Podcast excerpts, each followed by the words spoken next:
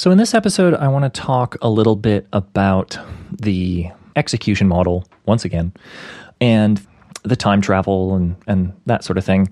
And I want to talk about one of the decisions that I'm proceeding with that I'm not certain is the right direction. And, uh, you know, I might change this. Um, and I'm already kind of toying with ways to change this without, you know, losing what I've already got. So I'll, I'll, I'll describe that, and then I'll describe some of the, some of the alternatives that I'm thinking of doing instead. And I think this will be interesting, sort of as a as a way of seeing what my design process is like for whatever value that has. So right now in Hest, there are points flowing along edges. Um, the way that the system works is that there are as many points as you want flowing along any number of edges. There are pieces of data that are moving around all over the place all at once. And so when you take a HEST system, that uh, you're looking at the code for the system and it's running, and you zoom out, I imagine it would kind of look like, you know, looking down at a dense city with cars and pedestrians and that sort of thing traveling around on all the roadways.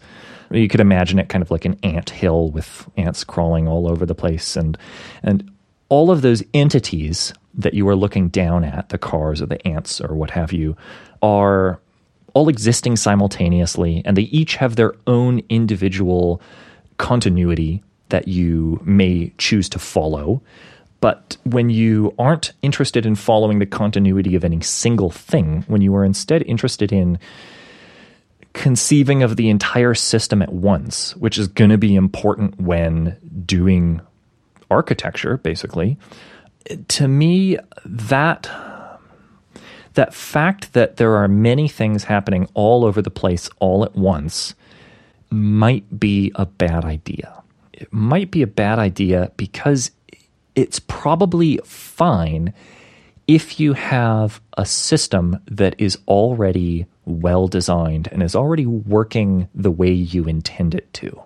But as soon as you have a system that is not complete or that has problems, you're going to want to make changes to that system and that's going to require moving things around or removing things or adding new things. And if you have to do that while also being aware of the fact that there are many, many, many things happening simultaneously all throughout the system, not in any way local to the change you're making, and when you consider the fact that everything in Hest is meant to happen with an explicit idea of time, where each entity in the system, each data point that is being conveyed along, has its own sense of continuity, it's sort of like just a recipe for the thorniest race condition you can imagine, where you know, if you have two data points that are needed to come together to produce some third combined result, and those two data points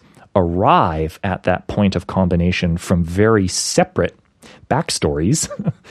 if one of those backstories, one of the one of the threads of continuity for one of those points that's coming into this you know moment of combination, if you have to go and make some changes over there and that means maybe introducing some new things that are going to happen to that point along its journey.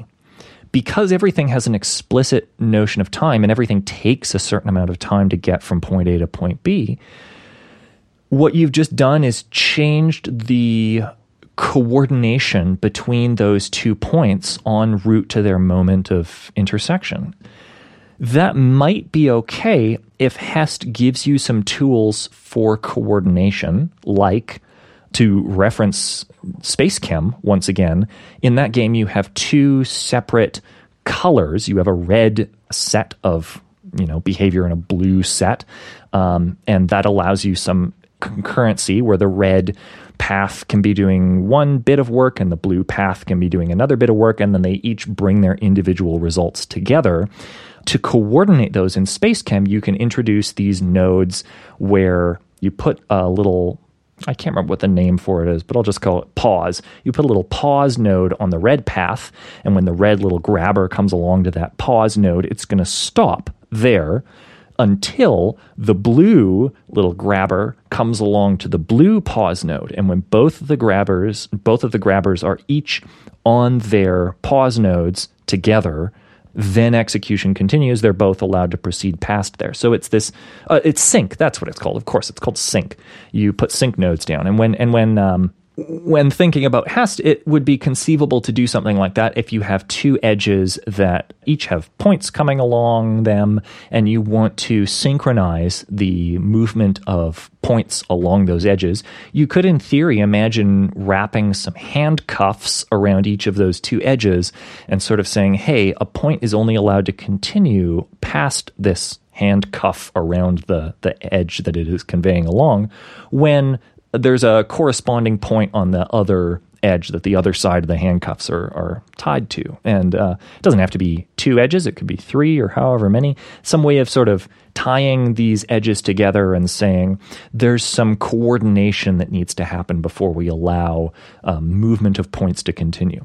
But as soon as you do something like that, where a point is allowed to stop its motion forward and and it's required to wait for something, you run into the usual stuff you run into when you have communicating sequential processes or other kinds of concurrency where you need buffering or you need last write wins or you need some way of addressing the fact that data might pile up behind one of the coordination points while it is waiting for something on the other coordination point and that other coordination point might be starved and so you you run into this situation where changes that aren't local are going to have a consequence on the behavior of some part of the system that you're looking at.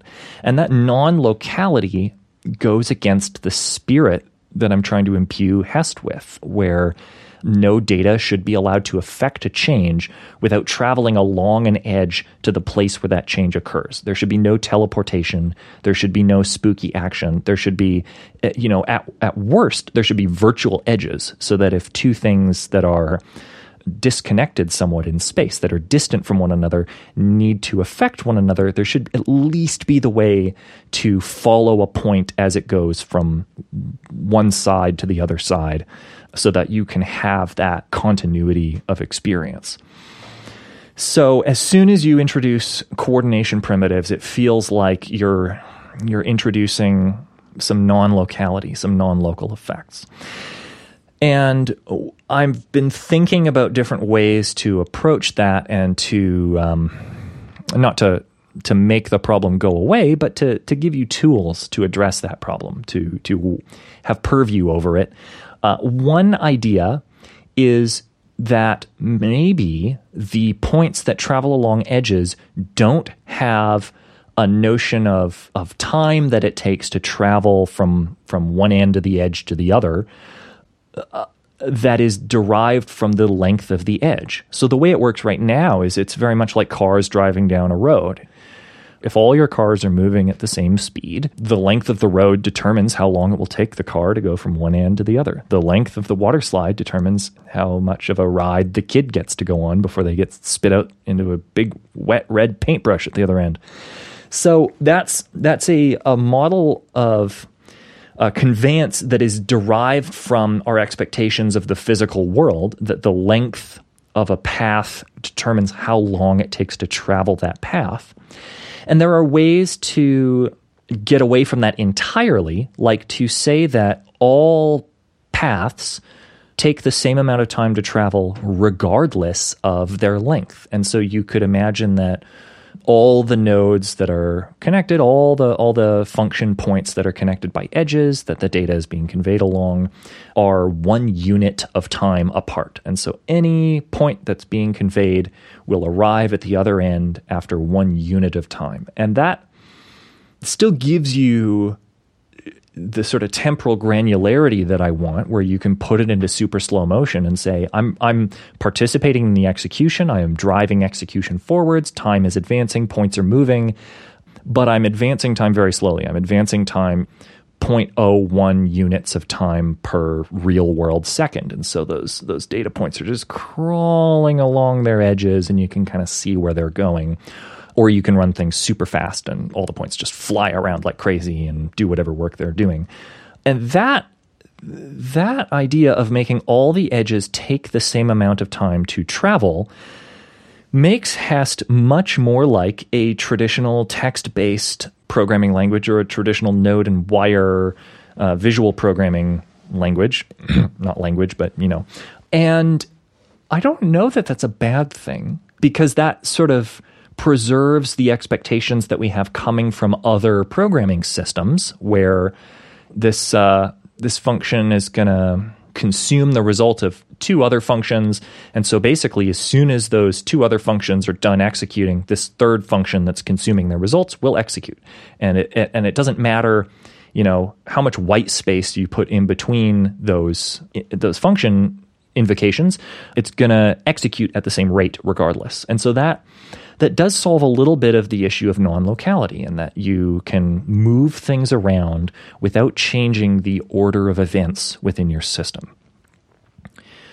And there's a way to get a kind of a halfway in between, and that would be the edges don't all need to have the same amount of time that they take to travel along. They can have different amounts of time. You can have one edge that it will take you know, a little while to get from one end to the other, and another edge that will take quite a lot longer, and another edge that will be very, very quick. And you can have that be independent of the actual visual length of the edges. You can have a edge that looks very short but takes a long time to travel and an edge that looks very long and takes a very short time to travel. And you can do that without even uh, going further, without confusing the programmer by just drawing those edges in a different style. And so it could be that the the visual length of the edge isn't what determines how long it takes to traverse that edge. It could be that the edges are drawn, and I've, I've kind of imagined them like conveyor belts because they're doing conveyance of a sort. And if you have a little texture on those conveyor belt edges, sort of uh, like little chevron shaped, you know, V shaped pieces that sort of go tick tick tick tick tick tick tick along the edge like it's uh, you know a rubber conveyor belt the spacing of those v-shaped belt decorations might be what indicates to the programmer how long it will take to travel along that edge. And so if the if the V-shaped decorations are very dense, then maybe it is a very slow edge. And if they are very spread out, then maybe it's a very fast edge. And that that's an idea that has been explored in a video game. Surprise!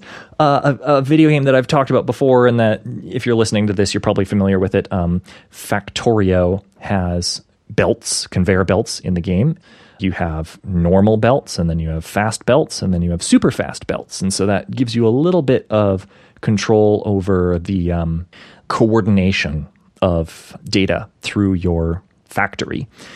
But Factorio also does queuing basically. There's only a finite amount of data that is traveling along your belts. And i'm you know i'm, I'm if you've played factorio um, you know that I'm kind of stretching the metaphor a little bit, but because uh, in in the game you're building a factory, and so it's not actually data that is on your conveyor belts; it's wire or it's circuit boards or it's assembly machines or whatever, copper. But the conveyor belts can only store a certain amount of stuff on them, and when it fills up, you get this kind of back pressure effect. So whatever was putting stuff onto your belt stops running because there's no room anymore, and and it it gives you coordination by having this idea that there's uh, like stock and flow and that kind of thinking from system dynamics. And I don't think that that is a good constraint to preserve in Hest. I don't think it's good to have that kind of queuing or buffering be part of the the basic model of execution in Hest of course, you will want to have things that serve the role of a buffer or of a queue. I, I don't want that to be something that you have to think about while you are programming in Hest. I want to avoid that if possible. And I also don't want to have data be dropped. I don't want to have something like last write wins. I don't want to have something where it, it's like buffering, but the buffer size is one. And so if two data points are trying to get through a, a coordination primitive, uh, you know, whichever one arrived there first is is kicked off as soon as a new one arrives. I don't. I, I really don't want to have that because that breaks rewinding time. Because as soon as you have something where instead of buffering everything, you're throwing away some data. It's well, where is it going when you're throwing it away? And when you rewind, how does it come back? And if I want to do rewind robustly, if I want it to be that rewinding actually does restore the earlier state of your execution, always, always, always, then I never truly can throw away data. I have to keep it in some kind of historical record that can be restored later on. So that that that idea of of data taking a certain amount of time to travel and of needing coordination because you're going to make changes to your system and and coordination introducing the idea of data piling up or or or um, the, a point of coordination being flooded or starved that's tough and I haven't yet cracked that. I haven't yet come up with something that I love. But I have come up with something that I don't hate.